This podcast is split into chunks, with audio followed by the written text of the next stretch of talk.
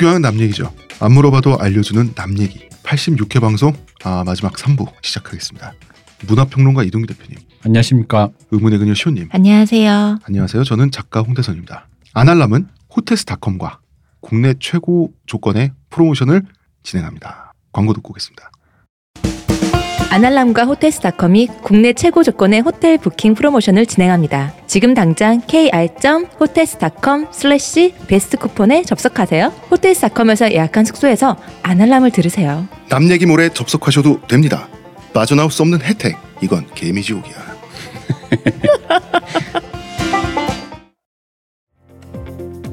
지금 티스템 두피 클렌저와 두피 에센스를 검색해 보세요. 과학이 당신의 모발에게 주는 선물 티스템입니다.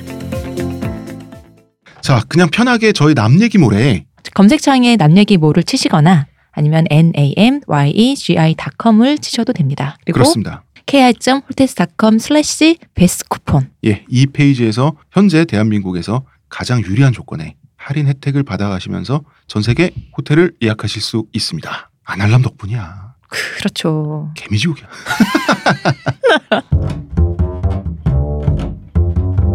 자, 척준경 이분의 동무대는 계속되죠. 지금 병목 현상 때문에 난리가 났잖아요. 지금 윤관 두 번 죽을 뻔했어요. 음. 총사령관이 말이야. 그만큼 병목 지형에 이렇게 길게 늘어져 있다는 건 위험한 거예요. 그 성이 확실히 그 구성이 정확한 위치는 사실 설이 분분하긴 한데 가장 유력한 위치가 우리 말했던 거기잖아요. 그 길로 이렇게 쭉 길게 따라지는 그곳이 가장 합리적인 곳이다라고 생각되는 것이잖아요. 이거를 하나씩 격파하라고 만들었더니 어렵게 만들었더니 그게 중간에 선만 끊으면 돼. 어, 소용이 없어져 버렸잖아요. 이게 그겁니다. 임진왜란 때 이순신 장군님의 역할이 일본군의 길다란 물자 보급선 있죠. 네. 해상 보급선. 한산도 대첩에서 그 선의 한 중간만 끊으면 돼요. 음. 그러면은 일본군들이 굶기 시작하는 거예요. 허리를 끊으면 음. 음. 그러니까 윤관이 잘못 생각했나 보네가 되는 거죠. 지금처럼 병력이 분산돼 있다가는 지금 동북 구성에 9분의 1씩 병력이 분산돼 있을 거 아닙니까? 이러다간 각계격파 당하겠다고 판단한 거예요. 그래서 여진족의 지금 땅에 분산돼 있는 병력들한테 일단 영주성으로 집결하라 그래. 한 군데서 하자. 한 군데서 여진족 대부대를 한 번에 깨트린 후에 그 다음에 완전히 그 알박기를 완료하자. 근데 사실 여진족이 노린 게 이거였어요. 자 고려군은 일자로 길게 퍼져 있죠. 그놈의 병목 이 병목을 통해서 오며 가야 되는데 윤관이 병력을 한 곳에 모은다는 얘기는 길다란 병목을 병사들이 통과해서 모여야 될 거 아닙니까? 그죠? 이때 때려잡으면 된다예요. 이때 어, 왕자지가 있거든. 아, 드디어 나왔나요, 이분? 아, 예. 오래. 오래 기다렸어요. 음. 왕자지는 이분도 유능했던 네. 관료였기 때문에 최북단 끝까지 올라가 있었어. 네. 왕자지가 이끄는 최북단 부대가 영주성으로 이동하던 중에 걸렸습니다. 매복에 음. 여진족 대부대에 포위당하고 말았어요. 그리고 전투는 대패했습니다. 대패하고 왕자지는 말까지 잃어버리고 거의 그 장교가 말을 잃어버렸다는 것은 거의 죽음 직전이죠. 그죠? 음, 잃어버리고 우왕좌왕하는 그 순간 매복에 걸렸다라고 하는 급보를 또 누가 들었냐? 척준경이 들어요. 음. 이분은 뭐 무슨 기승전 기승전척. 어. 조커. 음. 그래서 친구를 구한다고 부대를 이끌고 달려왔는데 여 척준경의 부대는 말이죠. 여진족의 군대를 순식간에 격파했어요. 이게 이분도 대단하지만 이 사람 부대도 좀 대단하지 않아요? 별무반 중에서 아마 그 중에서 가장 베스트겠지. 그러니까 아무래도 자기가 이제 어느 정도 그 권력이 생긴 급이 올라갔으니까 엘리트만 뽑았어도 음. 자기 휘하에 섰겠지. 음. 다른 부대보다 좀 더 급이 높았겠죠. 음. 아 그렇죠. 이때쯤 되면 후작인데. 그럼요. 음. 자기 맘대로 어 너 좀 잘하네 그럼 우리 해서 좀 그리고 원체 스타였잖아요 고려에서 음. 그러니까 좀 난다긴다는 애들이 나도 척장군과 함께 있고 싶다 하지 않았을까? 뭐 음. 그렇지. 어. 분명히 그 친위대라고 해야 될까요? 음. 이 소수 정예의 질은 굉장히 높았을 거예요. 음. 그렇죠. 자기가 양수척일 때 습관으로 이렇게, 이렇게 조금 이렇게 힘쓰는 애들 기업에 됐고. 음. 격파를 하고 왕자지를 구합니다. 구하고 나서 적진에 갑자기 뛰어들어요. 음. 내 친구가 말을 잃어버렸다니. 어. 그래서 그 여진족의 엘리트 중장갑 기사를 한 명을 죽이고 음. 그 중간마, 장갑마라고 하죠. 중장갑을 한 말, 그 말 한 피를 빼앗아 와서 왕자지한테 줬습니다. 이야. 이뭐참 뭐 말로 할 수 없다. 어. 음. 너무 멋있다. 아 이걸 우리가 방송대에 계속 왕자지라고 이미 돌이킬 수가 없지만 네. 대물이라 그럴 걸 그랬나? 더 이상하잖아. 아니 대물 맞지. 자가 자가 원장이잖아. 음.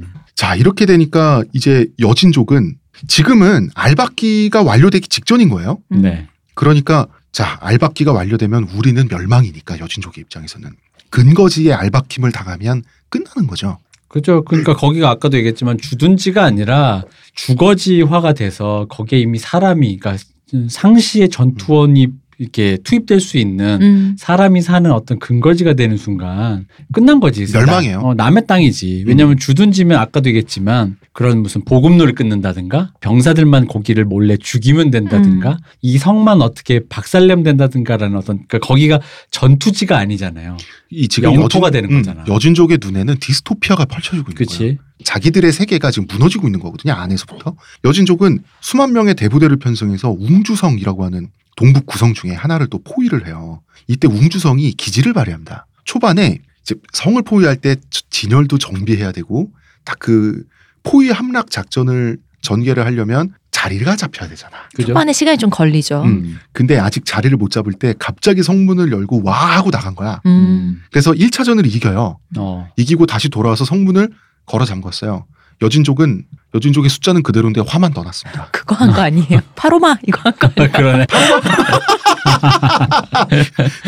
청취 자 여러분, 지금 시호님이 어떤 드립을 한 건지 모르시면 유튜브로 파로마 광고 치시면 나옵니다. 파로마인가요? 파르마인가요? 파로마 파로마 광고라고 쳐보세요. 보시면 바로 아실 수 있어요. 파로마를 한 거예요, 진짜. 네. 희망이 없죠. 왜냐하면 이때 외부와의 통신이 끊겨 있었어요. 음. 음. 그래서 원군이 오고 싶어도 소식을 들어야 오죠. 통신망 자체를 여진족들이 끊어버린 거예요. 근데 이때 여진족 입장에선 굉장히 여진족이 운이 없습니다. 웅주성에 척준경이 있었어요. 이 사람은 무슨 혹시 한 명 아니었던 거 아닐까요? 어, 그러니까 여러 명이었던 거 아닐까? 어 웅주성을 담당하던 성주가 척준경에게 믿을 건 장군밖에 없습니다. 말안 해도 내가 아는데 그치. 척준경은 낡고 해진 일반 병사의 옷으로 갈아입어요. 아, 잠깐. 그 말한 거 아닐까? 뭐요? 가만히 있다가 이보시오 성주 그 말을 하시오 그 말 한번 해보게 장군님밖에 없습니다 음. 그렇지 그것이야 이러면서 척준경은 낡고 해진 일반 병사의 옷으로 갈아입어요. 음. 자, 뭐가 중요하냐? 낡고 해진 일반 병사의 옷, 쩔그럭 소리가 안 나죠? 음 낡고 음. 해져야 그래서 비단 같은 게 장군 복장, 비단 같은 게 들어가면 안 돼. 그래야 달빛에 빛나지가 않습니다. 그리고 일반 병사로 보이면은 또 조금 방심도 할 수 있을 거 아니에요. 걸렸을 걸렸을. 때. 음. 근데 안 걸렸어요. 한밤중에 성문을 타고 몰래 내려갑니다. 그리고 여진족의 포위망을 몰래 뚫고 고려 국경까지 쉬지 않고 내달려요. 이거 튀냐? 보면은 아니 근데 진짜 양수척 정말 맞았던 것 같아. 이 사람 도둑질도 한 것 같아. 음. 한거 같지. 왜냐면은 성을 이렇게 타고 그때 성벽도 탔잖아요. 음. 성벽 탈 때 방패도 쥐고 탔단 말이야. 근데 성문이 또 내려오잖아. 오르내리는 게 도마뱀이야 뭐야 사람이. 그러니까 지금 시호님 말씀은 뭔가를 쥐고 응, 오르내리는 게 가능했다. 응. 그러면 도둑질 양수치 때 뭐 하셨나 지금? 난 다 했을 것 같아. 자, 어쨌든 거기서 병력을 집결한 후에 북상을 하는 거죠. 여진족은 지금 웅주성을 멸망시켜야 되는데 여진족은 지원군이 척준경이 이끌고 있는 지원군이 올, 올라오고 있으니까 세 차례나 대규모 전투를 벌입니다. 좌절시키기 위해서 모두 척준경에게 대파당합니다. 그리고 척준경의 부대가 웅주성에 도착을 하면 외려 여진족 포위 부대가 샌드위치가 되죠. 그죠 성 안쪽에 있는 적병, 자기 바깥에 있는 적병 음. 돼서 여진족이 패배합니다. 음. 그리고 물러가죠. 성한 사람들은 감격해서 울었다고 합니다. 그 말을 한번 해보게 모두 떼창하시게. 누구 덕분이지 이런 건가요? 내가 어제 내가 누구? 내가 누구 해봐. 알세요? 아이세이 척 유세이 척 아이세이 저 유세이 중경? 어. 아 중경 아니지 그냥 준이지 준 준은 못 잃어 아이세이 왕. 유세의 차지? 자, 3월이 되면 동북 구성이 완성됩니다. 근데 참 빨리 쌓았다. 음. 음, 미리 준비했으니까. 음. 그리고 농경민 이주까지 완료가 됩니다. 음. 그러니까 이게 알박기가 딱 되는 순간 이미 끝났네 음. 이제 윤관의 입장에선 성공한 거야. 음. 그렇죠. 됐죠? 이제 끝난 거야. 여진족의 입장에서도 아, 우리가 우리 민족이 생존할 수 있을까의 단계가 된 거예요 지금. 저리로는 못 내려가겠다가 음. 된 거잖아요. 그래서 윤관은 예종 임금님한테 승리 선언문, 승리 보고서를 길게도 써서 보냈는데 어, 제가 눈에 띄는 부분을 발췌를 했어요. 자, 시호님 읽어주세요. 생각하건대 동여진은 아, 동여진은 생여진이죠? 깊숙한 지역에 잠복하면서 더러운 자기 무리들을 번식시켰습니다. 조상 대대로 우리 조정의 은택을 입어왔으면서도 이리와 같은 탐욕으로 차츰의 반역의 마음을 길러왔으며 우리 영토 밖에서 개처럼 찢어대면서 관문과 요새를 침범하고 백성들을 약탈하였습니다. 관대한 조치에 길이 들어 막말을 하고 우리를 깔보았으며 제멋대로 야욕을 품고서 우리가 자신들을 막아내지 못할 것이라고 떠들었습니다. 너무하지 않습니까? 아, 그 번식을 시킨다는 얘기가 음. 대표님 이게 사람으로 안 보고 있다는 얘기죠 지금. 뭐 가축 치는 것처럼. 야 자기 무리들을 번식시켰다. 이분이 킵에 좀 뜨셨네. 게시판에 글도 좀 적어보시고 이분이 저 최소 게시판 한네개 정도는 거치셨어요. 딴지 게시판, 일베, DC 뭐 이렇게 해가지고 메갈 막 이렇게. 어, 이렇게 엠팍 이렇게 어, 몇개다한 네다섯 격파하고. 개다 한번 거치셨어요. 이거 딱 그거 아닙니까? 한담충이 아니라 여진충 아닙니까 지금? 어, 어, 그러니까 이게 진짜 충이다. 번식이라고 말하는 거에서 이미 어. 최고야. 그리고 어느 정도로 사람 무시했냐면 성벽에 돌담에 글씨 새겼어요. 음. 여진족들 보라고. 음. 니네 땅에 알받게 했는데 구경이나 해 이러면서 이게 뭐냐면 이 지역은 원래 구고려가 소유하고 있었다. 자, 고구려를 일부러 구고려로 쓴 거예요. 네, 그러니까 고려라는 국명 자체가 고구려를 계승했다는 뜻이긴 하잖아요. 그렇죠. 고자와 구자 순서만 바꾼 거예요. 음. 뭐냐면 구고려로 쓰면 여진족이 착각해서 더 고려 중심적으로 역사를 생각할 거라고 음. 믿었던 거예요. 아 고구려가 아니라 구고려였구나 끄덕끄덕. 얼마나 사람을 무시하면 이런 말장난을 합니까? 제가 이 대본을 쓰면서 지인한테 대충 이 고려인들의 여진족에 대한 만행을 설명했어요. 근데 이 친구가 뭐라 그러냐면 어, 우리 민족이 그럴 수도 있어요? 그치, 거예요. 우리는 국뽕 다. 우리 갖고 있는. 국뽕. 우리는 남을 그렇게 하는 민족이 아니에요. 평화로운 백이 민족 같은 건 세상에 있어 본 적 없어요. 우리 민족을 포함해서. 이제 여진족은 동북 구성을 없애지 않으면 음. 멸망이기 때문에 사실 더 결집하게 됩니다. 그래서 이 시점에서 이상하죠. 아이러니한 거예요. 동북 구성 완료를 하는 시점에서 완료를 하는 시점에서 수겨진마저 완안부에게 충성을 맹세하게 되는 거예요. 완전히 단결하게 되는 거예요. 음. 원래 수겨진은 거란에 삥 뜯기고 있었죠. 생여진은 고려에 삥 뜯기느라 증신이 없잖아. 음. 게다가 문명 수준도 발달한 수교진이 위기에 처해 인구도 많이 줄어 원래 자기보다 야만적이었어 이런 생여진의 명령에 따라서 멀리 떨어진 고려군과 싸우다 죽기 위해서 이동까지 해준다는 거는 상상을 초월한 상황인 거예요. 이게 사실이 된 겁니다. 한마디로 여진족의 민족 정체성이 완성됐다. 음. 동북 구성 완료에 음. 의해서. 그리고 척준경의 활약 때문에 여진족은 작전을 바꿔요. 지속적으로 괴롭혀주마. 아무래도 음. 수세에 몰린 쪽이 결사항전을 하겠다고 하면 게릴라전이죠. 뭐. 그치 자살 작전이 아닌 이상은 네. 어, 게릴라전이지. 어차피 우리 홈그라운드다 이거죠. 음. 소모전으로 가게 되는 거예요. 자, 고려의 보급선은 병목에 길게 한 줄로 늘어서 있으니까 한 줄로 늘어진 그 줄 있죠. 그 줄을 계속해서 끊으려고 우리가 지속적으로 찔러볼게. 계속해서 병목에 매복을 하는 거예요. 계속해서 괴롭혀야 돼요. 그러니까 농민들은 성 안엔 농토가 없죠. 음. 농토는 성 밖에 있어요. 유사시에 성문 걸어 잠그고 싹 숨으려고 그 가- 농토 가운데 성이 있는 거거든요. 농사를 못 짓죠. 음. 어디 뭐 밭질을 할 수가 있어야지 이러면. 계속해서 게릴라전을 하는 거예요. 그리고 아홉 개의 성을 열 개의 부대로 나눠서 끊임없이 공격하고 빠지는 걸 반복하는 거예요. 왜 열 개냐? 스페어가 하나 필요하죠. 음. 위기에 빠진 부대를 구원하기 위해서는 유사시에 하나가 미리 빠져 있어야 되죠. 병법의 기본이죠. 근데 이거를 무서운 게 뭐냐면 전 여진 부족을 동원해서 로테이션을 돌리면서 했어요. 음. 음. 고려의 그 군 순회의 입장에서는 게릴라전에 고려군이 지금 엄청 고생하고 있잖아요. 네. 그래서 국력이 점점 소모되고 있는 거예요. 음. 동북 구성에. 그러니까 본토도 잘 되려고 본토도 잘 되고 다 잘 되려고 동북 구성이 필요했는데 네. 지금은 동북 구성을 유지하기 위해서 본토가 지금 다 굶어 죽을 판인 거야. 음. 음. 막대한 전쟁 비용을 계속해서 투자하는데 그게 여진족의 게릴라전 때문이니 고려는 우리 에이스가 누굽니까 지금 쌈짱이 척준경이잖아. 이 여진족의 게릴라전에 어떻게 대항하지? 그래서 척준경과 왕자지는 팀을 이뤄서 콤비가 됩니다. 유격대를 조직하는 거죠. 게릴라전을 감행하는 여진족을 역으로 게릴라전으로 또 경멸하는 거야. 그이 왕자제 이 사람이 그래도 꽤나 무공이 있었나 봐. 네. 그러니까 왜냐면은 여기 뭐 장군이 두 사람밖에 없었겠어요? 많았겠죠. 둘만 찾고 이름이 아, 나오는. 그치. 엮여가지고 그리고 이거 지금 산 타면서 싸워야 되는 거잖아. 음. 매복하고 음. 수색하고 지금 이런 일을 한 거죠. 그냥 다른 동북구성에 어딘가에 있을 평범한 장군이었으면 이름이 안 남았겠죠. 그래서 아. 그래서 안 남았네. 그 아니지 척준경과 별 인연은 없는 다른 장군이었으면 우리가 이제 아까 제가부터 계속 얘기했던 이태곤 씨가 연기하는 척준경 벌써 나왔을 걸 드라마가. 어. 음. 현재 북한의 북쪽 지역 네. 산악 지역에서 매복하고 잠복하고요 열심히 싸우고 그래요. 그러면서 전공을 올리긴 올리는데 음. 아무래도 게릴라전을 하는 적을 게릴라전으로 그 역으로 괴롭히는 거다 보니까 네. 전공의 규모는 작죠. 음. 치고 빠져야 되니까. 그렇죠. 정말 소수인 거야. 네. 이때가 여진족에겐 기회였습니다. 음. 여진족의 설계가 시작되고요. 너네한테 촉준경이 있다면 우리에겐 이 친구가 있다. 음. 이 사람이 등장합니다. 사묘아리. 사묘아리. 어, 여진족은 사묘아리를 호출합니다. 생여진 지역으로. 현재 북한 땅이죠. 사묘아리 어떤 사람이냐면 17살 때 적대 부족에 쳐들어가서 혈혈 단신으로 일개 부족을 격파하고요. 추장의 동생을 사로잡은 사람이에요. 사묘아리가 나중에 어 78살에 사망하거든요. 이때는 이미 금나라가 제국이었어요. 네. 죽기 전에 전쟁 상금으로 받은 돈이 천만 전. 천만 전. 예. 화폐 천만 개. 창고가 몇 개나 필요했겠는데요? 이 전근대 시대에 이게 어. 지금 삼요아리는 무패 장수입니다. 그리고 고려와 싸워서 이기고 거란과 싸워서 이기고 송나라와 싸워서 이겼어요.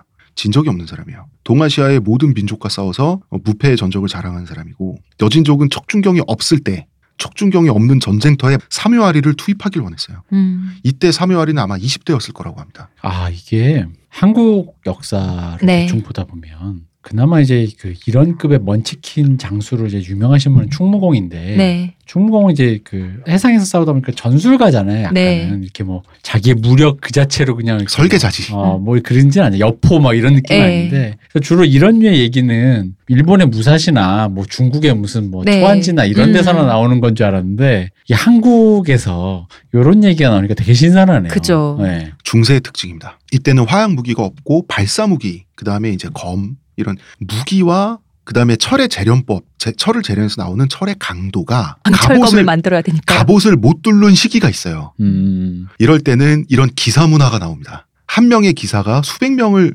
이기고 왜냐하면 칼이 안 들어가고 화살이 안 들어가잖아. 그러면 가능해요. 음. 이런 시기가 있어요. 서양도 중세에 그런 시기를 거쳤죠. 지금 고려 시대가 중세란 말이야. 그러니까요. 한국에서 이런 거 보는 게 신선합니다. 음, 맞아요. 네. 어. 이렇게 무력으로만 승부하는 사람 보는 음. 게 자, 여진족의 설계 볼까요? 여진 정벌이 시작된 지 지금 2년 됐어요. 1109년이 됐습니다.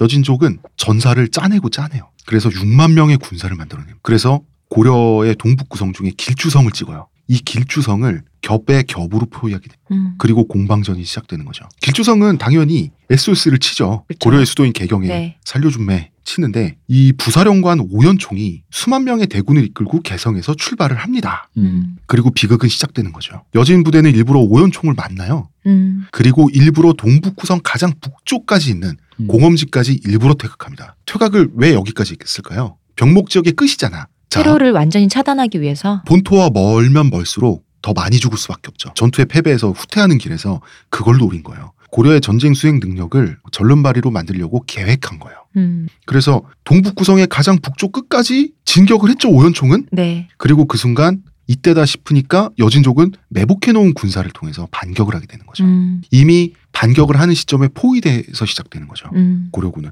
근데 고려군의 저항은 당연히 끌진 겼지만 정말 이때 팽팽했다 그래요. 음. 여기까지 와서 죽으면 다 죽는 거기 때문에 이때 부대 내에 있던 사묘아리가 일기토로 혼자 말을 몰고 뛰쳐나와요. 그래서 고려군의 진중에 난입을 합니다. 그리고 고려군 장수를 창으로 찔러 죽여요. 음. 그 순간 고려군의 이쪽 전열이 일거에 무너지게 되고요. 그래서 고려군은 대패를 하게 됩니다. 그리고 사묘아리는요. 휘하 유격대를 조직을 해요. 네. 즉석에서 지금 방금 전공을 세웠는데 그리고 기세를 몰아서 동북 구성 중에 두 개의 성을 그대로 점령해 버립니다. 마찬가지겠죠. 이게 시간 싸움이지 뭐. 그치. 어. 음. 음. 지원군이 오기 전에. 그리고 이제 고려군은 졌으니까 패주하잖아. 음. 이게 병목이니까 되게 웃깁니다. 패주하는 병력은 남쪽으로 내려가고 증원 부대는 북쪽으로 가게 되지. 음. 그러니까 만나죠. 만나서 5만 명으로 불어납니다. 근데 사묘아리가 지금 자기가 속한 부대 내에 아버지도 있어요. 그 음. 대선배들이 많아. 네. 그런데 즉석에서 총사령관으로 승진합니다. 그날. 그리고 선봉장이 돼서 고려군의 전열을 깨부수고요. 고려군의 5만 명을 다시 패퇴시킵니다.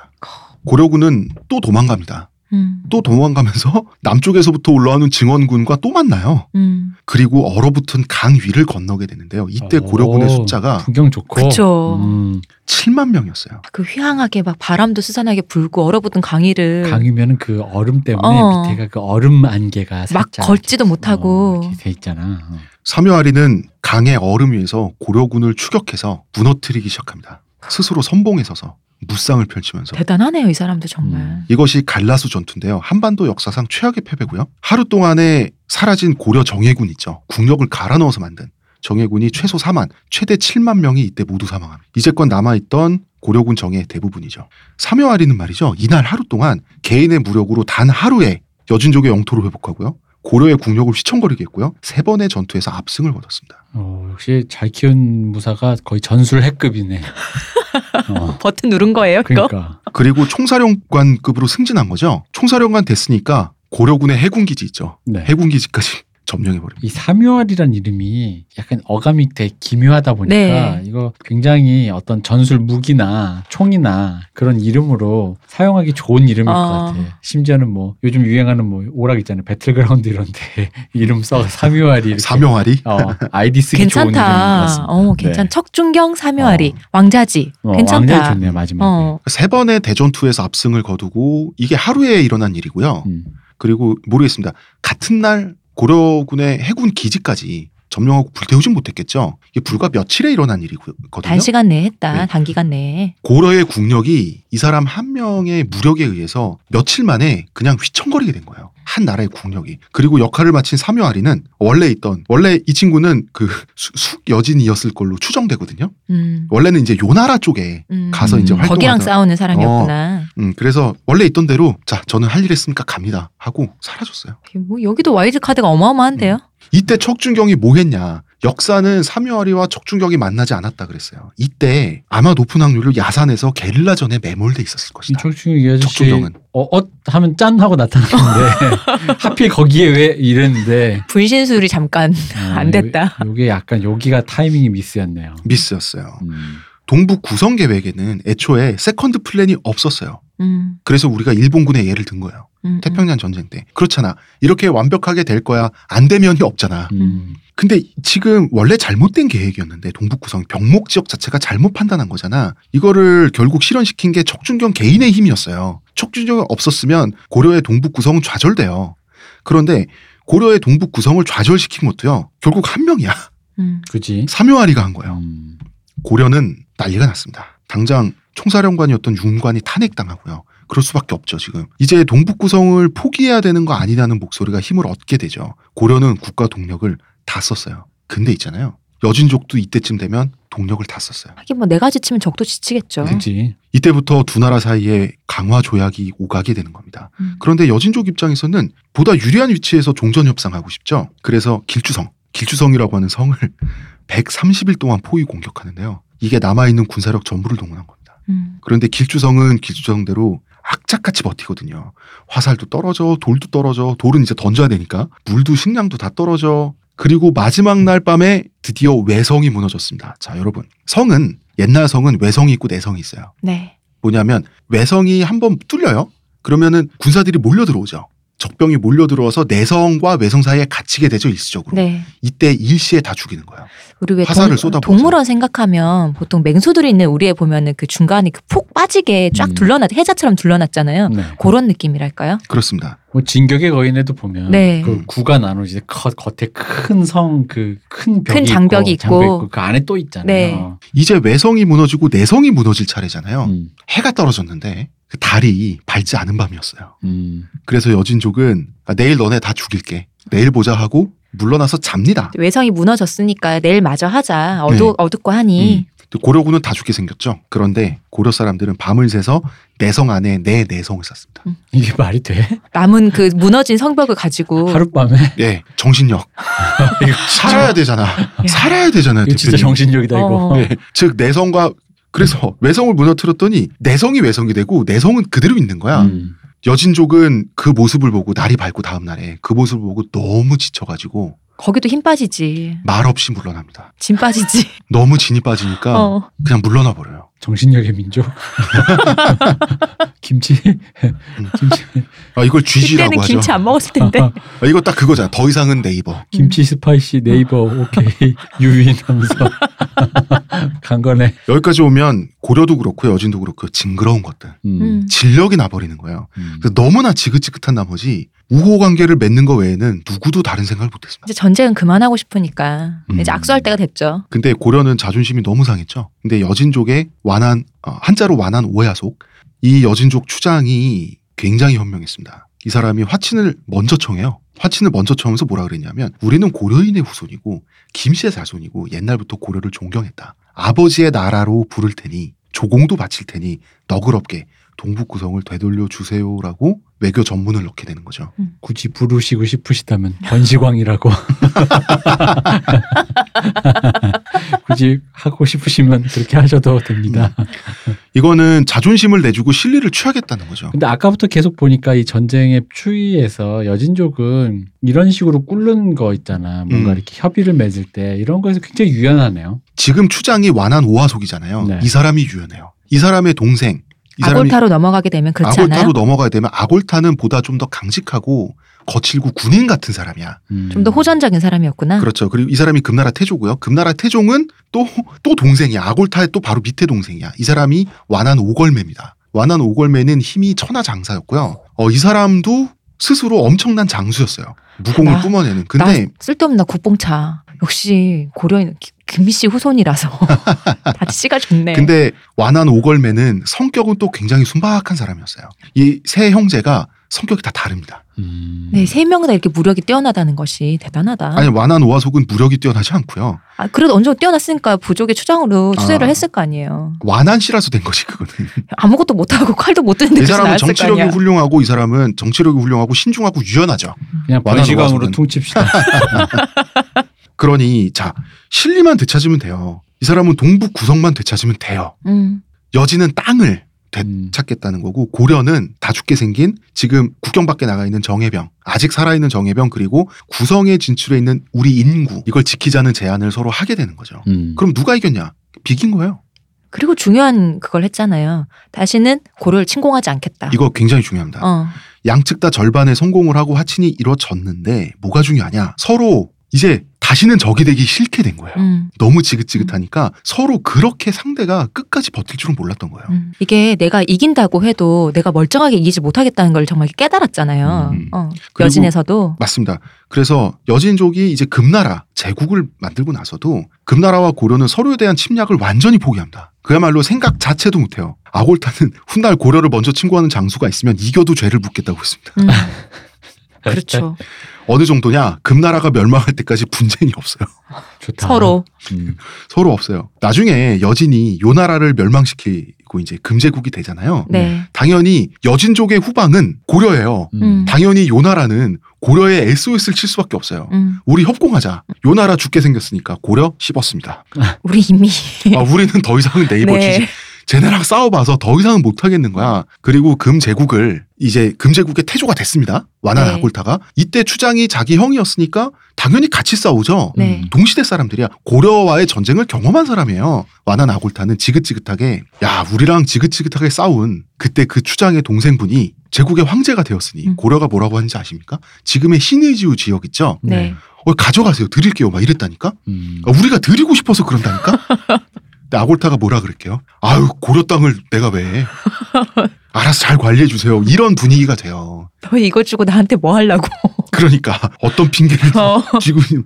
그래서 서로 너무 증오하다 보니까 싸우게 되고 너무 싸우게 되다 보니까 화친 관계, 평화 관계를 유지하는 관계가 돼요. 그래서 사실은 국경 분쟁을 미리 해결했어요. 그런 역할이 있었습니다. 이거 왠지 소년물에서 네. 실컷 싸우다 결국은 하하하 웃으며 얼굴의 상처를 함께 함께 풀밭에 들어놓는 이렇게 세다니 그리고 원래는 인정해주마. 어, 그리고 생여지는 원래 말이죠. 네. 원래는 기미주라고 하는 고려 땅에 관심이 있었죠. 네. 근데 어쩌다 보니 민족 정체성도 각성되고 여진 민족이 하나로 똘똘 뭉치고 국가로까지 발전해서 완한이 왕실이 돼버린 거야 완한 씨가 고려가 세게 키웠네. 세게 근데 너무 세게 키운 나머지 어떻게 됐는지 아십니까? 음. 요 나라를 멸망시키고요. 그쵸? 나중에 정강의 변이라고 좀만 더 있으면 어 송나라가 작살납니다. 그 형대잖아 형. 네. 원래는 이게 그 우리는 어쨌든 고려의 형되는 거잖아요. 제국이 아, 되니까. 이걸 말씀드릴게요. 완한 오화속은 음. 아버지의 나라로 모실 테니 봐주시고 동북구성을 돌려주세요라고 했어요. 그죠? 근데 이제 그 동생인 아골타가 금나라 황제가 됐는데 지금은 순서가 바뀌었으니까 이제는 내가 아버지 할게 이 말을 하고 싶지 아골타도 음. 근데 고려 놈들이 너무 지긋지긋하고 무서운 놈들이니까 형식만 해줘 이렇게 된 거예요. 그러니까. 그래서 형제 관계가 되는 거예요. 근데 고려의 입장에서도 이미 제국이 됐는데 음. 형소리 정도는 해줄 수 있죠. 그렇게 된 겁니다. 그러니까 그 아까 내가 윤관 그 네. 얘기했잖아요. 내가 너 아들로 그러니까 그런 느낌처럼 이분이 그래 여진족 애들이 내가 유연하다고 한 이유가 얘들이 순서를 잘 알아. 그렇네요. 윤관 그 사람 순서도 모르고 순서를 몰라. 순서를 잘 알아. 유연도 해 사람들이. 우리가 그래서- 고려 얘기해서 고려국뽕 찰줄 알았던 여진의 마음이 가네. 그러네. 어. 고려가 어느 정도였냐면 그 얼마나 지긋지긋하게 싸웠냐면 요 나라가 우리 제발 양쪽에서 협공하자라고 했을 때 고려가 금나라에 일러 바쳤어요.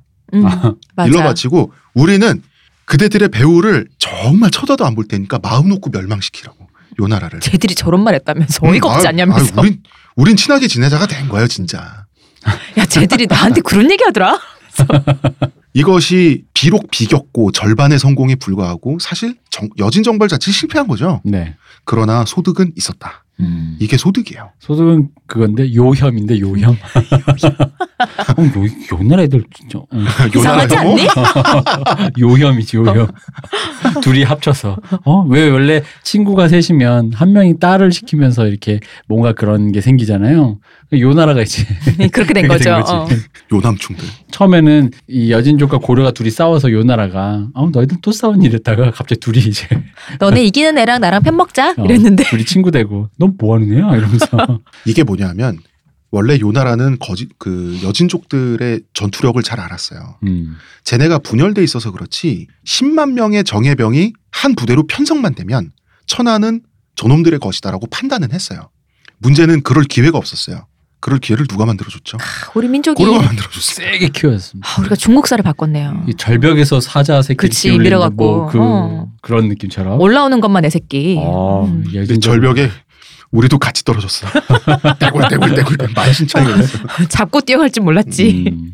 그리고 인구 문제는 해결됐습니다. 그지 해결은 됐지 인구. 그만큼 죽었기 때문에.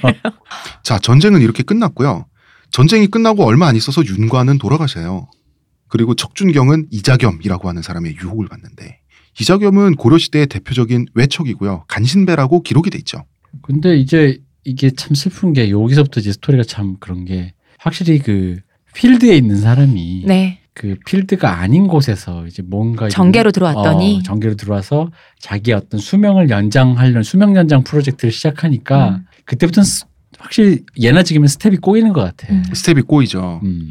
이게 지금 이 사람이 전쟁 영웅인데 척준경은 자기가 보스로 모시던 윤관이 돌아가니까 이런 사람들 특징이 붕 뜨지 않습니까 마음이? 어, 그쵸. 음. 음. 그리고 이 사람도 이 정도의 대장군이면은 또 이제 나라의 중심이 될 거 아니에요. 스폰 없는 조폭은 원래 좀 방황하게 돼. 약간 어 그건 조금 심하고 왜냐하면 원래는 이 사람이 조폭이었지만 지금은 음. 스타잖아 민중의 스타인데 네, 그렇죠. 스포츠 스타 선수가 이제 현역에서 은퇴를 한 거예요. 아니죠. FA가 된 거지. 근데 지금 팀이 딱히 갈 데가 없는 거죠. 아 시즌이 끝났어. 어, 음. FA가 됐는데 됐는데 시즌이 끝났어. 지금의 이치로 선수 어. 같은 느낌. 음, 음. 이치로 선수 지금 팀이 없대잖아요. 네. 나이가 너무 많아서. 음. 이때 이자겸이라고 하는 고려의 정치인이 척준경을 자기 일파로 끌어들이는데 성공해요. 그리고 왕자지도 끌어들입니다. 그리고 왕인 예종한테 이자겸은 자기 딸을 시집 보내는데 성공해요. 근데 이게 결정타였다 그러더라고요. 음. 그 왜냐면은 근친혼은 많이 하긴 했지만 네. 이게 엄밀히 말하면 왕의 그 이게 할아버지 외할아버지 외할아버지 정도 네. 되는 거잖아요. 그러다 보니까 이게 근친혼이 아무리 있다 그래도 그냥 형제 사촌이나 배다른 네. 형제 뭐 이런 정도였는데 이모랑 결혼한 거잖아.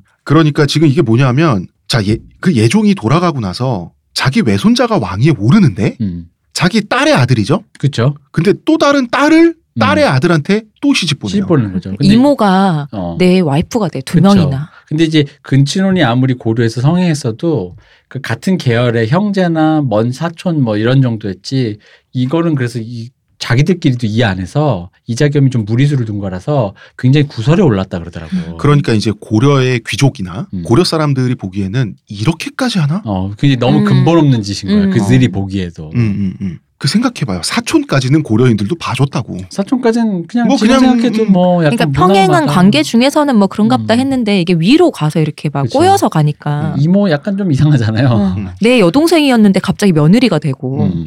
자, 이분이 인종 임금님인데 인종 임금님이 왕위에 오를 때 14살이었어요. 네. 이 사람은 이 사람은 봐봐요. 이자겸의 외손자죠. 음. 이자겸의 외손자이자 이자겸의 사위예요. 좋네요. 네. 근데 예종이 죽을 때 이- 아까 그랬죠 형제 승계가 된다 그랬잖아요. 근데 예종이 죽 죽었을 때 다른 형제가 이제 당연히 그럼 나이가 같지 않을까 했단 말이에요 왕위를 아직 인종은 어렸기 때문에 14살이니까 그런데 예종이 내 아들한테 왕위를 물려주고 싶은 거야 근데 보니까 힘이 없잖아 그래서 이자겸한테 이자겸한테 그 뒤, 뒷배를 부탁한다 맡기노라 얘를 부탁한다 하고 죽은 거거든요 그렇죠. 근데 이자겸은 뭐 어느 정도 책임감은 있었겠지만 어쨌든 실권자가 된다는 건 자기가 국정을 농단할 음. 그런 권한이 생기는 거예요. 어린 왕을 내가 데리고 내가 지금 후- 내가 배운데 어린 왕에 음. 충분히 그럴 수 있죠. 이자겸 이 사람이 이제 간신이나 이런 식으로 많이 묘사된 이유 중에 하나가 그러니까 근친혼도 많이 하고 이제 그랬던 이유 중에 하나가 이쪽이 이제 고려 음서제도 있고 네. 근친혼도 하고 하다 보면 약간 이런 느낌이 있었다 그래요. 그 귀족들이 일종의 그 나눠 먹기 음, 국정에 그렇죠. 대한 자기들끼리 어떤 그치 그그 파이를 핏줄로 나눠 그 먹기잖아요. 나눠 먹기인데 이자겸이 독식을 하는 느낌인 거야. 음, 그러다 보니까 이게 재밌는 게 뭐냐면 왜 자기들끼리 싸 이의제이라고 자기들끼리 싸우면 이 연결고리 희미해지잖아요. 네. 즉 고려 시대 상층부에 있는 그 흔히 말하는 고- 지도층들이 분열에 대 계기가 되는 거죠. 음, 누군가가 튀어나와서 더 먹으려고 하니까. 음, 혼자 너무 커지니까. 어, 그러면 이제 서로가 그래서 이게 나중에 무신정변이나 이런데 막 밑에 이제 네. 고려가 막 뭔가 어지러워지는 거 있잖아요. 그런 류의 그 단초가 되는 음. 그런 이제 어떤 그 갈등의 싹이랄까. 그러니까 이게 그 전까지는 어떤 일종의 연합체였던 거죠. 네. 귀족 연합체, 음, 음. 지도층이었는데. 우리끼리 해먹을 수 있는 연합체였는데. 그지. 그 예를 들면 뭐 삼성이랑 뭐 LG랑 뭐 서로 사돈지간이고 네. 재벌 이랬는데 갑자기 이제 대통령 막 뒤, 뒷돈 밀어주고 삼성이 음. 혼자 컸다 치자 이거야. 음. 그럼 왠지 LG나 다른 입장에서 혼자 클라 그래 이런 느낌이 음. 들면서 그럼 이제 기업들끼리 네. 전경련이고 뭐고 다 깨지면서 음. 와해가 되는 기분인 거죠. 엘리트 집단이 한 팀이 아니라 그죠. 링이 된 거죠. 그렇죠. 음. 경쟁자가 돼버린 거죠. 음. 누군가가 독식을 하려고 하니까. 네. 그래서 이자겸 이후부터 그렇게들 서로 많이 죽이기 시작하잖아. 그죠. 덮어 씌워서. 음. 그 전에는 귀족끼리 서로 안 죽였다고. 그럼요. 예. 자기 아들들은 진짜 대표님 말대로 정부 요직에 앉혔는데 심지어 고려의 모든 불교의 수장 있죠. 그것도 시켰어요 자기 아들한테. 아들 중에 승려가 있었거든요. 음. 진짜 다 했어. 그래서 국정을 완전히 장악하는데 또 그런데 이 사람은 무력은 없는 사람이잖아. 군사력은 없는 사람이잖아요. 그래서 촉준경을 끌어들이면 음. 군사까지 완전히 장악을 하게 되는 거예요. 그게 중요하잖아요, 사실. 척준경 그럼 이제 케르베로스의 그 척준경한테 자기 딸을 시집 보내서 사돈을 만들어 버린다고. 음. 이게 다 혈연 가족 집단으로 이게 돼버린 거야. 이자겸은 왕자지랑도 사돈을 맺어요. 음. 왕자지의 딸과 자기 아들을 또 사돈을 맺어서 그렇게도 또 그치 맺어놓은- 왕자지도 이제 이쪽 일파가 돼가지고 이 국정을 노- 사실은 농단하는 사실? 혹은 실권을 휘두르는 이 그룹이 돼버린 거야. 아무도 못 믿을 때 제일 믿을 수 있는 게 뭐야? 가족 아니야. 이렇게 되면. 그러니까 음. 가족으로도 맺어놓으면 제가 나를 치려고 생각하니까 자기 딸, 자기 아들 생각하면은 덜하게 된다는 거. 그럼 당연하겠지? 뭐 어쨌든 촉준경한테 왕자지는 자기 그 브레인이잖아. 근데 많이 해먹었어 이자겸이. 너무 많이 아, 해먹었어. 너무 많이 해먹었지. 거의 조선의 민비와 민씨 집안 있잖아. 네. 딱그그 정도 느낌이 들어요. 그 정도로 했어요. 그리고 본인이 거의 흡사 왕이 되려고 거의 직전까지 갔 잖아요. 음. 그러니까 이 14살의 어린 왕 인종의 입장에서는 짜증나잖아. 내가 왕이 아니야. 음. 어, 14살이 왕상 그런. 감정이 생기나? 생겼어요. 생겨버렸어. 음. 생겨버렸는데 그런 사실 인종 자체가 권력에 대한 차가운 그 접근법과 그런 걸 그 감각을 타고난 어린인데 어린 너무 어렸어. 청소년? 이때. 아니 14살이니까 이제 이제 드- 사춘기가 온 거지. 내가 왕인데. 이게 싫은 건데. 어, 어, 그치 그치. 내가 사춘기가 왕인데. 온 거지. 사춘기가 겹치셨네. 자꾸 나보고 이래라 저래라 하시고. 그치, 그치. 어. 그래서 그렇습니다. 그래서 이자겸의 난이라고 하는 사건이 터지는데요. 이것은 사실 인종의 친위 쿠데타입니다. 두 가지는 같은 말이에요. 이때 실권자는 이자겸이었기 때문에 사실은 인종 측이 음. 이 어린 왕 측이 권력 투쟁을 하면 왕 어린 왕 측이 쿠데타란 건데 전통 사회에서 난을 왕이 일으켰다고 하진 않으니 그쵸. 음, 이자겸의 그쵸. 난으로 기록이 된 거예요. 억울하다. 어, 같은 말이야. 이때 그 어떤 일이 있었냐면 그때 척준경한테 하나 사건이 있었어요. 이때 금나 금제국이 세워져. 음. 그래서 완한 아골타가 우리 형 대접해줘. 라고 했을 때 가장 적극적으로 찬성한 사람이 누구냐면 척준경입니다. 왜냐하면 이 사람은 전쟁터에서 여진족과 하도 많이 싸워봤잖아. 힘을 느꼈던 거예요. 아니 그 왠지 이게 척순경의 마음은 아까 내가 그거야. 지금 진짜 박터지게 싸워서 어떤 끈끈한 어떤 음. 적이지만 유대감 같은 게 있는 거예요. 그래서 음. 제국이 되니까 쌍따봉 하면서 멋진데 좋아. 음. 뭐 해주지 뭐 약간 이런 어. 기분이 있는 것 같아. 약간 이 사람이 그렇게까지 깊이 있는 사람은 아니고 약간 쾌남 쪽이거든. 네. 지금 보면 맞아요. 어, 그래서 그냥 맞아, 진짜 쾌남아야. 어, 멋진데 좋아. 아 그럼 이런 식이었을까? 어 정말 니네 요 나라 무너뜨린데 성공한 거야? 멋있어. 그래 형 그 정도면 형이지. 그 형 대접 해줘야지. 어 뭐 이런 거. 어, 그 정도 해줄게. 뭐 약간 약간 그런 느낌이 좀 있어. 음. 그런 감정이 묻어 있었겠죠. 네. 어쨌든 어쨌든 외교적으로 굉장히 현명한 판단이었어요. 맞아요. 어, 이게- 그렇죠. 음, 그런 일이 있었고 자 그러다가 1126년에 인종은 18살이 됩니다. 그리고 이자겸을 실각시키기 위한 친위 쿠데타를 기획, 기획하는데요. 사춘기에서 이제 중2병의 말기로. 성급했죠. 궁궐 내에 이자겸 일파를 먼저 학살을 하고 시작해야 음. 된다라고 거꾸로 생각한 거. 궁궐은 언제나 마지막이죠. 사실 이때 인종이 이자겸만 치려고 했던 게 아니라 척준경도 같이 치려고 했었거든요. 같이 치려고 했죠. 어, 둘다 없애려고 했었거든. 근데 마침 척준경은 궁 안에 없었어요. 아, 이 사람 참 마침 뭐이 위치 선정이 되게 장난 재밌네요. 마침 사멸을 안 싸워서 여기 어. 계신 것지도. 자, 그치. 그런데 궁은 종용해야 되죠. 궁은 최종적으로 뭔가가 일어나야지 궁에서 일어나고 시작하면 안 돼. 네. 궁은 굉장히 커다란 그 뭐, 뭡니까 시설물이잖아. 네. 여기서 난리가 벌어지면 바로 뉴스가 됩니다. 그 궁에서부터 먼저 이자겸 궁에 있는 이자겸 일파를 학살하기 시작하면 나 친위 쿠데타 시작했어라고 알려주는 꼴이죠. 이 사람이 18살 때 아직 좀 그랬던 거야. 근데 그래서 소식을 전해 들은 이자겸은 바로 척준경을 궁궐로 급파하죠. 음. 나가서 해결해 주세요. 갔더니 왕궁이야. 음. 성벽이 아니야.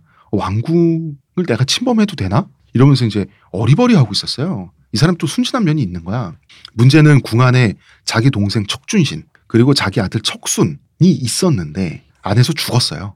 왜냐하면 이자겸 일파로 분류가 되니까. 음. 그리고 이제 이렇게 오래돼있지만 이제 척준경 나이가 좀 있잖아요. 음. 그러면은 이 사람도 시기하는 무리가 당연히 있을 거 아니야. 음. 그리고 척준경에 이 사람의 뒷배로 동생이 막 되게 높은 데도 올라가고 하니까 꼴보기 싫은 사람도 있을 거 아니에요. 그치. 평소부터 싫어하던 사람도 있었던 음. 거지. 그 사람들이 인종과 함께 이 친위 쿠데타를 했던 사람들인데 그럼 먼저 죽일 거 아니야. 당연히. 그치. 근데 옛날에는 실내에서 사람을 죽이거나 죽게 되면 가장 먼저 하는 일이 벗어 던지는 겁니다.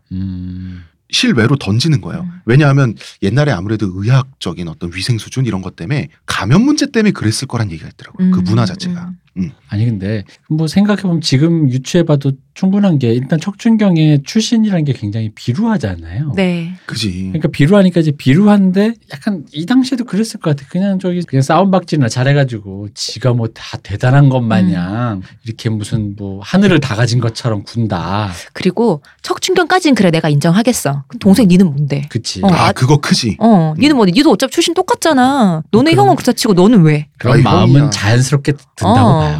형이야 잘 싸움이나 잘했지. 음. 닌 뭔데가 될 수 있죠. 음. 그런데 자 궁궐 다 단밖에 던진다 그랬죠 제가. 네. 음. 안에서 죽인 사람들을 단밖에 던져. 누, 누굴 이렇게 쭉 가서 봤더니 자기 동생과 아들 죽어 있는 시체 얼굴을 보고 보게 된 거예요. 척준경은 궁궐에 불을 지릅니다. 당연히 눈이 뒤집어지죠. 음. 자기 혈육을 지금 자기 친자식하고 친동생을 잃어버리면 불 지를 수 있죠. 음. 궁궐이고 뭐고 사람이 완전히 맛이 간 거예요. 밖에서 이제 이렇게 밖에서 무사들이 무장을 해서 이러고 서로 대치하고 있을 거 아니에요. 이제 궁을 그럼 궁문을 닫았을 거 아니에요. 성문을 나오지 않잖아. 근데 딱 인종한테 본인 옆에 지금 그거 하는 장수 애들 내보내라.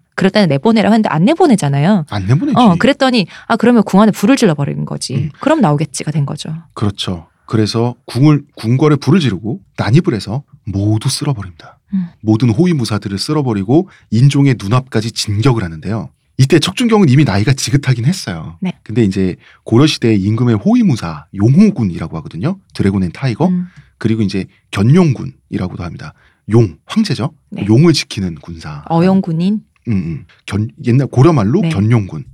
최후로 나 최후까지 남아 있던 인종의 보디가드 두 명과 2대1 검술 대결을 펼치게 됩니다. 이때 인생 최초의 최초의 패배를. 어허. 비록 2대1이고 어, 이 두 명은 신체적 전성기를 달리고 있는 물론 고려에서 가장 칼싸움을 잘하는 사람들이겠죠. 왕의 최측근 호위 부사라면 근데 척준경은 정말 자기가 질 줄 몰랐을 거야. 그랬을 것 같아. 음. 어, 이 나이가 이렇게 무섭다. 여기서 인종이 탁월한 선택을 합니다. 척준경을 그 자리에서 살려줍니다. 음. 왜 졌냐면 음. 이게 이제 그 무사가 무사 일을 안 하고 이제 정치를 하고 배에 기름이 껴가지고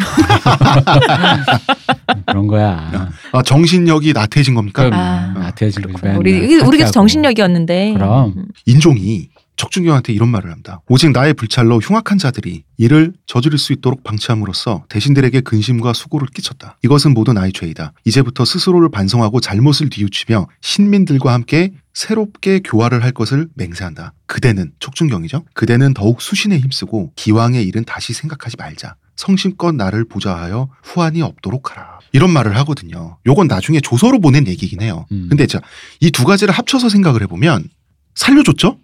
음. 죽일 수 있는 걸? 네. 그리고 나도 잘못했다라고 은근하게 지금 이러고 있잖아요. 그러면 이게 뭐가 되냐면 이 사람 원래 누가 알아주면 감동받는 유형의 인간인데 척춘경은 왕이 자기한테 은근하게 구니까 마음이 눈녹듯 녹아요. 그래서 일단 왕은 척춘경을 자기 편으로 만들어 놓고 친위 쿠데타에 실패한 거예요.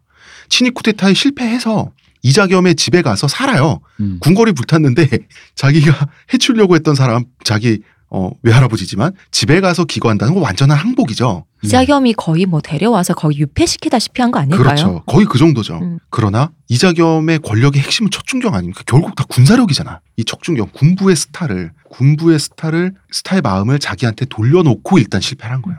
이 사람이 인종이 한 번의 실패가 아, 내 인생 망했구나로 하지 않고 다음을 절치부심을 한 거죠. 다음을 본 거지. 음. 어, 이때가 내가 성급했구나. 이자겸을 없애기 위해서는 척준경을 먼저 해야 돼. 아 그럼 저 둘의 사이를 갈라놓아야겠구나. 그쵸. 어, 척준경을 내 사람으로 만들어야지가 음. 된 거겠죠. 그래서 이자겸은 사실 인종을 독살할 것을 기획합니다. 그래서 그때부터 인종은 자기가 독살 당하기 전에 척준경과 이자겸의 사이가 벌어지는 것만 기다려요. 근데 벌어집니다, 사이가. 네. 정말 어처구니 없이 벌어집니다.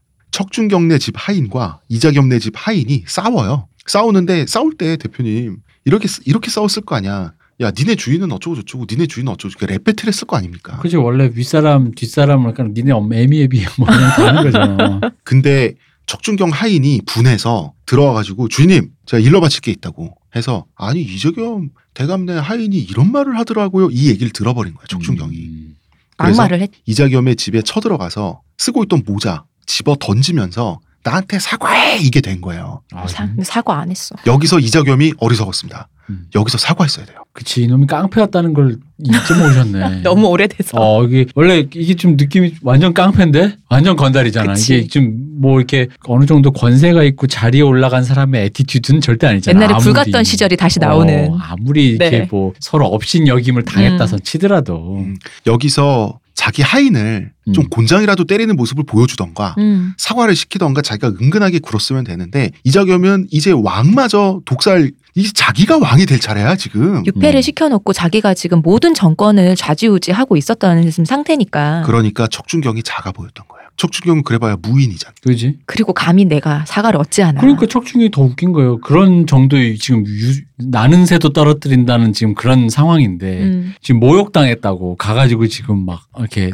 드자비질을 하는 건데 말 그대로. 그쵸. 어 이게 이게 사실 말이 됩니까 이게 이게 조선 시대로 치환해 보죠 사대부끼리 아무리 노비끼리 자, 자기들끼리 뭐 니네 주인 어쩌고 했다고 그래서 예를 들어 그분 흥선대원군한테 찾아가서 찾아가서 나한테 나와서 사과해. 어 사과해. 어 그게 이게 말이 됩니까 이게 안 되지. 이게 진짜 이 사람이 기본적으로 원래 attitude 왜 우리 아까 일부에 얘기했던 거 백정 얘기할 때이 네. 사람들의 에티튜드가 좀 그러다 보니 결국 거리를 두게 되었다는 음. 것처럼 이 그게 결정적인 순간에 이게 나온 거지. 음. 음. 그런데 이자겸은 사과 안 하죠. 여기서는 누가 잘못했느냐가 중요한 게 아니라 내가 사과를 원하는데 못 받은 게 되는 거야. 음. 척준경 같은 사람의 성격에서는 인종은 지금 이자겸 집에 거의 유폐당해 있죠. 음. 인종 그래도 자기 보디가드 있을 거 아닙니까? 밀명을 내립니다. 역적을 처단해다오. 그러니까 이 밖에서 드자비질 하는 걸 이렇게 인종 이렇게 귀로 듣다가 방아쇠만 당기면 이제 자동으로 하나는 죽는구나 싶어서 이렇게 음. 댕겼구만 딱. 그렇습니다. 근데 척준경을 잡으면 음. 인종은 다 잡는 거예요. 진짜 이의제이다 이거. 그러게요. 봐봐요. 척준경 덕분에 살아난 군사만 계산해봐도 10만 명은 바로 산출돼요. 음. 고려 대가족 사회잖아요. 10만 명의 가족 친지 합하면 100만 명 넘어가요. 이 정도 단위의 민심은 굉장한 정치적 자산이 되는 거고 게다가 군부의 스타잖아요. 그죠. 전, 전쟁을 치르게 되면 군부의 영향력이 커지죠. 그렇잖아. 음. 그런데 척준경이 우리 편이다라고 하는 거 굉장히 중요하죠. 그래서 척준경은 인종의 밀명을 받고 생각해 보니까 이거는 내가 꼬라지 받아서 나쁜 짓 하는 것도 아니고 어명이야. 명분이 생긴 거지. 음. 어. 어명이야. 아니 우리나라에서 생각해보니까 왕이 제일 높잖아. 그래서 number one의 명령으로 number two를 체포하는데 이놈이 나한테 실수도 했단 말이야. 군대를 이끌고 이자겸을 바로 체포해버립니다. 이자겸은 정말 허무하게 끝납니다.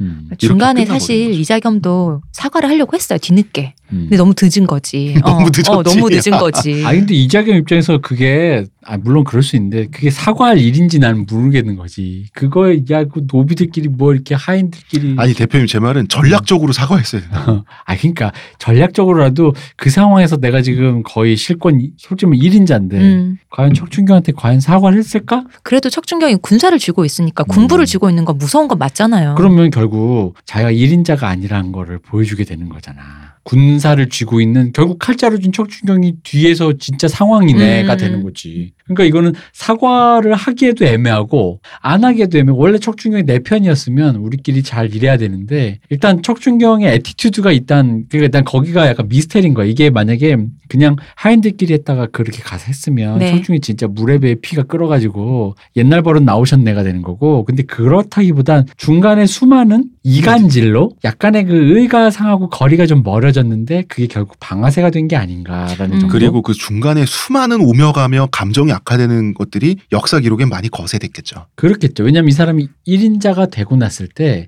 이럴 수도 있죠. 척춘경 굉장히 지금 굉장히 상승했고 아까 필동님이 말씀하셨듯이 스타잖아요. 네. 그러니까 정치적인 지분이 있잖아요. 명예가 음. 있는데 지지 세력도 있고 기반도 있고. 근데 그게 자기가 자기 사람들이 자기한테 환대하는 거 어떤 그런 베네핏에 비해 네. 자기가 별로 뭐 뭔가 못 누리고 있다라는 기분이 들었을 수도 있어. 나 이쯤 되면 뭐 총리 하나 해줘야 되는 거 아니야? 민정수석 돼야 되는 거 아니야? 이런 느낌인데 왠지 그냥 그럼 주변 가신들도 말이 많았겠지. 어. 이자겸 너무 방자하지 않으냐. 어. 이 나라가 어, 어, 지금 고려가 이렇게 살릴 수 있게 다 척장군 덕분인데. 그래서 그치. 아마도 인종이 음. 그 감정의 틈을 정말 차분하게 잘 파고든 그러니까. 이 젊은 사람이 대단해요. 그러니까 요 이게 중2병이 열 세게 걸려봤잖아요. 알수 있는 거죠.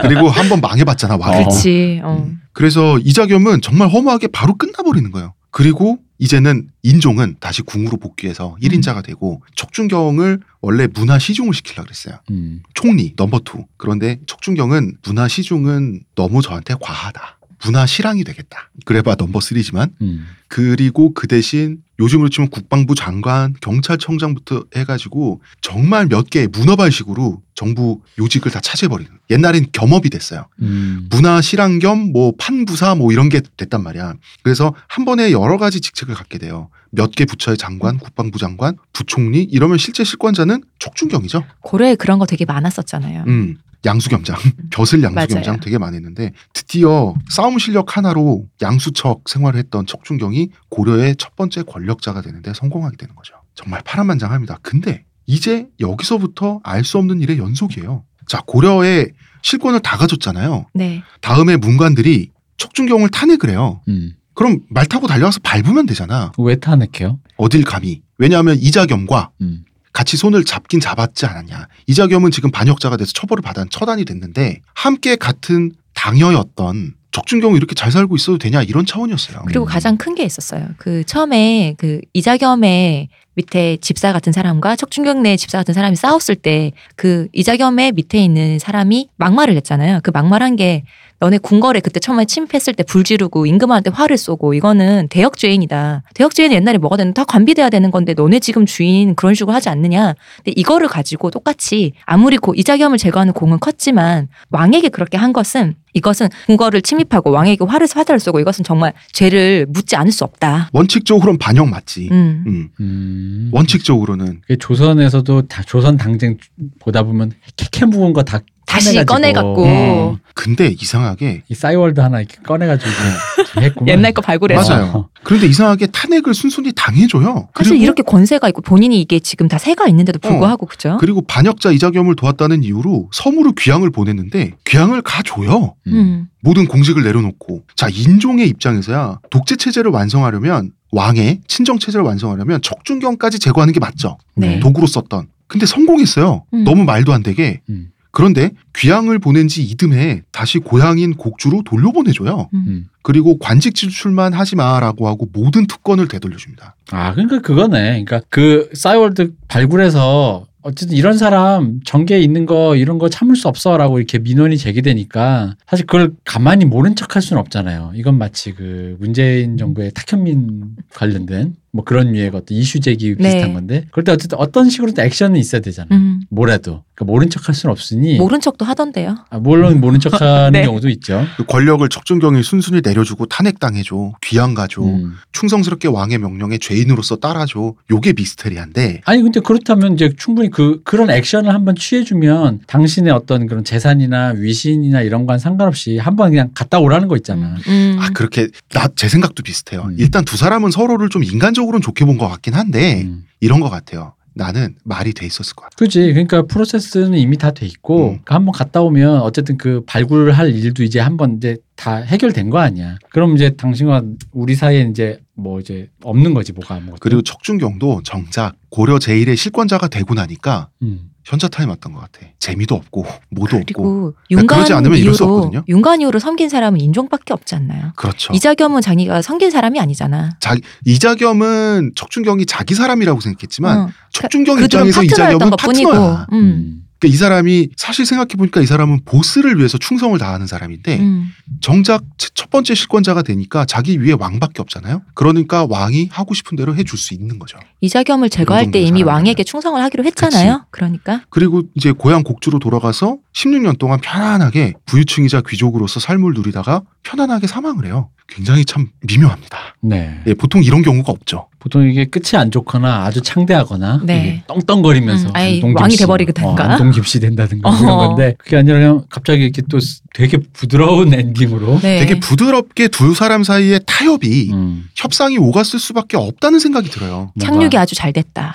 뭔가 그러니까 연착륙? 어. 척준경은 그 동북 그 북쪽의 전투 빡센 거와 인종은 빡센 중이병의 그 그거가 그러니까 뭔가 대차게 겪고 나서 이게 좋은 게 좋은 거다라는 음. 쪽으로 쓱 이렇게 간 거 아닌가. 그 스무스한 이유가 이건 것 같아요. 이게 조선하고 다른 점인데요. 네. 고려는 조선보다는 상상력이 풍부한 시대였어요. 이게 역적이냐 충신이냐 둘 중 하나여야만 하지 않는 거야. 역적인 점에서는 역적이고 충신인 점에서는 충신 아니냐는 거지. 음. 왕을 잡아 죽이려고 쳐들어간 건 궁궐에 그건 그것대로 반역자로 기록이 되고 나라를 지켰잖아요. 그건 그것대로 공으로 기록이 되는 거야. 그래서 반역 열전에도 올라가 있고 반역자 목록에도 올라가 있고 사후에 추중되는 거 있잖아. 네. 그 공 있는 사람들한테. 우리 그거 같다. 친일파 목록에도 올라가 있고 독립운동하신 투사에도 목록에 어, 올라가 그쵸. 있고 그런 분이 계시죠. 어. 있잖아요, 우리. 인촌 김성수라고.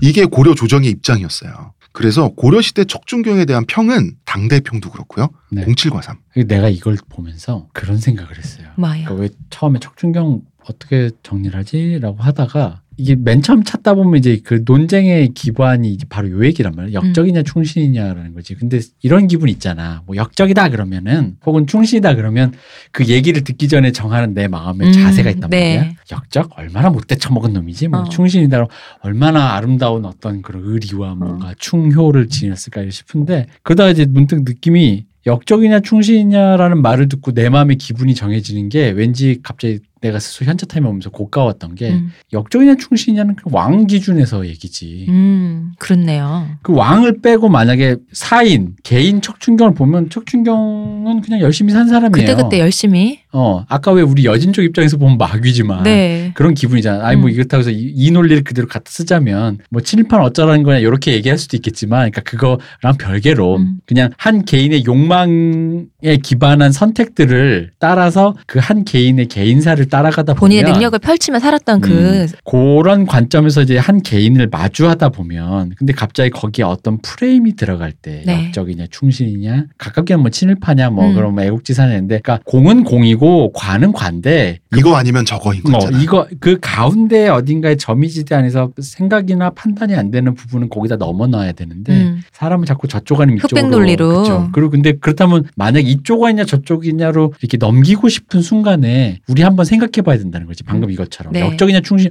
이게 누구 기준이야 왕 기준이지 내가 왕도 아닌데 음. 내가 굳이 그 기준에 의해서 이 사람을 찬양해 주거나 비난할 필요는 없잖아요 없지. 그잖아. 아 물론 친일파나 그거는 대한민국 우리가 국민이니까 대한민국 국민의 같은 우리 같은 공동체 기준에서 판단하는 거니까 논리적으로 맞는데 이런 정도 이몇 100년 전, 아니 어, 천년 전 천년 전 사람인데. 네. 이걸 역적이나 충신은 고려 조정의 기준으로 보는 게 조금 이상하다는 거잖아요. 이상하지. 어. 근데 어쨌든 봉건 사회고 그게 가치였던 시대니까 그쵸. 그것도 인정하자 이거예요. 음. 고려 왕의 세계관으로 인정하자 이거야. 음. 그래도 가치가 양립할 수 있죠. 있죠. 그, 그런 의미에서 있다는 거지. 음. 어. 근데 이제 조선 시대로 넘어오면 성리학적 세계관에서는 가치가 양립할 수 없어요. 그러니까 그, 그게 문제라는 거니까. 맞아. 얘기들이. 왜 사람을 둘 중에 하나로만 어. 판단하니까. 고려사 고려사전료 그리고 고려사에 포함되어 있는 척준경의 열전 열전 이쓴 사람들은 고려 그 조선의 관료들이에요. 네. 음. 원래 동아시아 전통이 왕조가 갈리면 전 왕조의 역사서를 후대 왕조가 쓰게 돼 있어요. 그러니까 이게 조선 애들이 왕 너머의 상상력을 거세당한 애들이기 때문에 음. 어떤 그 이전에 있었던 일도 거기다 끼워 맞추려는 거야.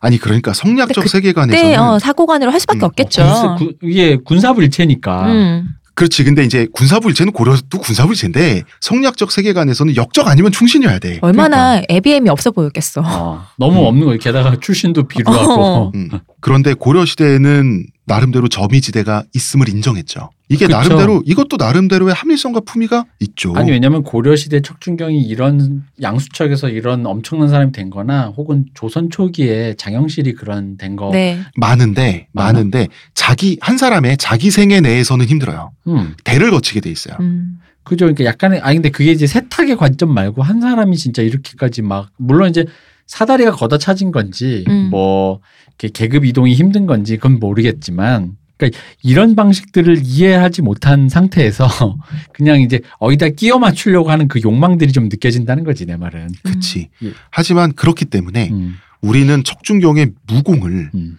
믿지 않을 도리가 없어요. 그렇죠. 왜냐하면 반역 열전에 올라가 있거든요. 음. 근데 반역자의 전공을 깎으면 깎았지 과대평가해줄 이유가 없어요. 조선 관료 입장에서는. 그리고 조선에서 고려사를 아주 그렇게 후하게 적진 않았거든요. 음. 그럼 원래 그렇잖아요. 음. 그래서 사실 태조 이성계의 무력은 의실받을 여지가 많죠. 태조시니까. 그렇지.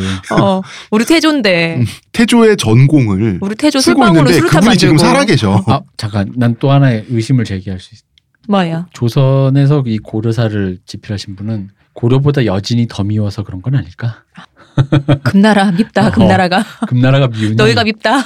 차마 금나라한테 발렸다라고 쓰긴 좀 그래서 척준경의 무력을 대, 이 레벨을 상향 조정한 건 아닐까? 양쪽이. 미우면 그래도 나랑 가까운 데를 고려- 찾게. 되잖아요. 그랬으면 좋겠으나 고려의 여진 정벌은 어, 여진 그 여진족 측의 근데 금나라 측의 있잖아요. 역사와 네. 우리 측의 역사가 교차 검증이 다 됩니다. 음. 여하간 대단한 사람이었다. 근데 재밌는 거는 금나라가 패배했어. 여진족이 패배했으면 음, 졌다 하고 딱 넘어가요. 음. 금사에서는 그러니까 거짓말은 안 하는데 흐지부지해. 우리도 저- 마찬가지예요. 어, 우리도 아 졌는데 음 졌다 이러고 말아요. 그래서 예를 들어서 그 500대 500 중장기병으로 싸워서 우리 250이 죽고 여진족이 30명 죽었을 때 네. 적 30명을 적 30명을 죽였으나 우리가 져서 성안으로 돌아왔다. 이러고 싹 끝내요. 음, 음, 음. 그러니까 웃으면 250명이 안 적는 죽었어요. 거지. 어, 안 적어. 안 적고 말아. 그게 뭐냐면 거짓말은 못 하겠고 역사니까 하는데 금사에는 정확히 기록돼 있습니다. 고려도 그때 17만 명 보냈을 때 처음에 17만 명 적었다. 난 딴데 30만 명이라고 했다가 자꾸 이제 튀겨지는 거죠. 그런 게. 음. 그렇죠. 어 그래서 교차 검증이 되기 때문에 음. 다 사실로 볼 수밖에 없고요. 정말 어마어마한 무공이죠. 아 왕자지 얘기 우리 해야지. 그러니까 어. 이분을 너무 음. 근데 사실 이분 얘기를 진짜 이분 얘기를 중점적으로 하고 싶었거든요. 난 이분이 주인공이라 생각했는데. 저도요. 아닙니다. 아. 이분을 뭐, 주인공으로 생각하고 이분은 관련 사료가 워낙 적습니다. 없어요. 근데 이 사람은 57세에 사망을 했는데 어, 이 사람이 죽은 해가 척준경이 사망한 해보다 22년이나 먼저. 그러니까 좀 일찍 돌아간 거야 사람이. 음.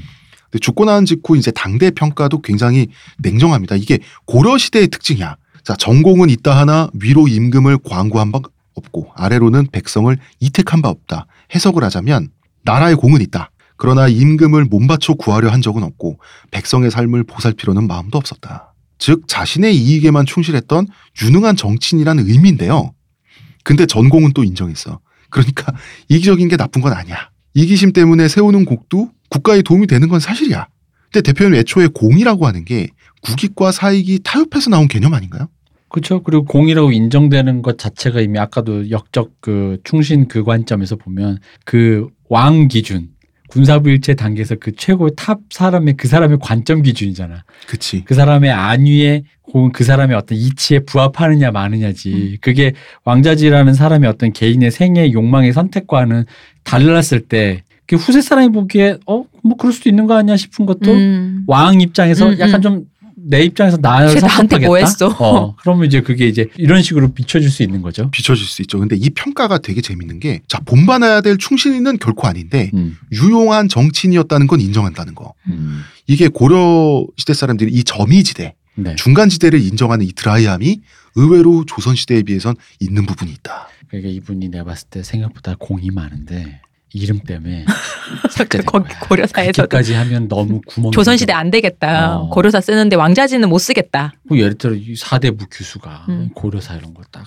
하는데 보았더니 어, 왕자지. 어머, 세상에. 어머 세상에 이름 이, 이, 이, 이 조선에서는 이게 남성의 성기를 지칭하는 말이 어느 정도 확립이 된 거다. 음. 조선 그런 게 아닌가. 세종 때는 아마 썼을 것이다. 어, 이렇게. 왠지 왠지 아. 그런 기분이 있네요. 자, 일단 청취자 여러분, 저희가 할 수 있는 얘기는 다 했습니다. 아, 왕자지 얘기하면 그냥 하나 정도 그냥 꼽는 게 있어요. 늘 꼽는 게 이분이 송나라에 가서 대성아학을 가져왔다. 근데 이 음. 대성아학이 우리 문묘 재래학의 그 시초가 되는 거거든요. 왕자지가 문공미라는 사람과 함께 송휘종 때 이제 갔다가 대성아학을 받아왔는데 고려 때는 이게 좀 그렇게 막 되진 않았었대요. 우리의 아학으로. 근데 그냥 미비했었는데 세종 때 다시 요거를 그 미비한 점을 박연 등을 함께 이 지시를 내려갖고 아학보를 만들었어요. 그래갖고 음. 요거를 문묘 재래학으로 했는 옛제도에 가깝게 만들어서 문묘 재래학으로 만들었는데 문묘 재래학이 뭐냐면 제사할 때 쓰는 음악인데 이 성현에게 제사 지낼 때 쓰는 음악인데 이게 아직도 쓴대요. 근데 재밌는 점은 중국에선 이미 없어졌대요. 근데 우리나라 성균관에서 봄 가을로 제사 지낼 때 성현들이 제사 지낼 때 이거를 한국에서만 남아서 쓴다는 거예요. 어 그럼 성균관 분들 그그만그 원래 원류 왕 왕자지님이 들여온 거 알고 쓰시는지 그러네. 그 왕자지 이분이 갖고 온 이제 문묘 재래약, 네. 예. 요거를 이제 조선 시대 세종 때 다시 이제 복원해서 네. 업그레이드해서 음. 악보를 만들 때 비트를 누가 넣냐 하면 세종대왕이 직접 넣었어요. 세막대기로 뿜빠 뿜빠 어, 아니 세막대기로 땅을 두드리면서 직접 비트를 넣었어요. 이 사람 못하는 게 뭐죠? 대단하십니다. 음. 하여튼 그런데 저희 얘기는 여기까지인데요. 네 이게 우리나라 아마 한반도 역사상 기록된 사람 중에서는 가장 무력이 뛰어난 사람 얘기를 저희가 왕자지라는 이름의 친구분을 뚫고 어, 그대로 저희가 타넘고 안 뚫고 싶었는데 온몸으로 저희가 어, 부딪혀가면서 이 사람 얘기를 해봤습니다. 굉장히 저는 흥미롭죠. 진짜 음. 왕자지에 집중하고 싶었거든요. 음. 음, 기록이 있어야 집중을 하죠. 그러니까 그 국악을 연구하시는 사료를 연구하시는 분도 어 이렇게 하다가 문묘 재래약 어 이거 어, 하다가 하다가 하다가 마지막에 그럼 이걸 들여오신 크흑 하면서 모른 척 하겠다. 미상. 어, 미상 아니 왕장군이 들여왔다. 어, 어. 왕장군의 성은 미상. 자, 친구의 아. 이름 때문에 조연으로 등장할 사람의 이름 때문에 사극의 주인공이 되지 못한 그러나 못한 것으로 강력하게 추정되는 강력하게 추정되는 그러나 정말로 드라마틱한 인생을 살다간 한국 역사 최고의 무장 이지 않을까. 예. 이분을 얘기하면 웹에서 다들 앞에 붙는 수식어가 소드마스터. 소드마스터 네, 척준경이라는 분이 계셨습니다. 저는 빨리 하루 빨리 네. 이태곤 배우가 자지야 이렇게 하는 걸 보고 싶습니다. 공중파에서 보고 싶습니다. 근데 웃긴 게 만약에 드라마 설정이 어릴 때부터 친구였잖아. 그때는 소중하라고 부르다가 어, 자지 자네 이 내 소중한 사람 음. 자네 자지 자는가? 음, 소중이잖아. 음. 신자지 대령했어. 이 드라마는 여러분 죄송합니다. 이 드라마 만들어지면 안 될 것 같습니다. 이미 시뮬레이션 했는데 이걸 안될 것 같아. 네, 판이 안 돼. 팟캐스트로만 듣는 걸로 만족하시고요. 대신 저희는 열심히 이야기를 해이 왔습니다. 맞아 맞아 척준경이 옛날에 저희 육룡이 나르샤 했었잖아요. 그 네. 드라마에서 그 다른 만들어진 캐릭터 척사광이라고 나오거든요. 한예리 배우분이 했던 그러니까 척사광이 척준경의 손자다 뭐 이렇게 음. 후손이다 마지막으로 척준경이 썼던 그 비급을 쓰는 사람이다라는 설정으로 나오거든요. 그래서 이렇게는 한번 들어보셨을 거예요. 할아버지 친구 아니? 뭐. 할아버지의 벗이었던 자지공께서는 좋다. 음. 여기까지 하겠습니다. 자, 의문의 그녀 쇼님. 감사합니다. 문화평론가 이동규 대표님. 감사합니다. 감사합니다. 저는 작가 홍대선입니다.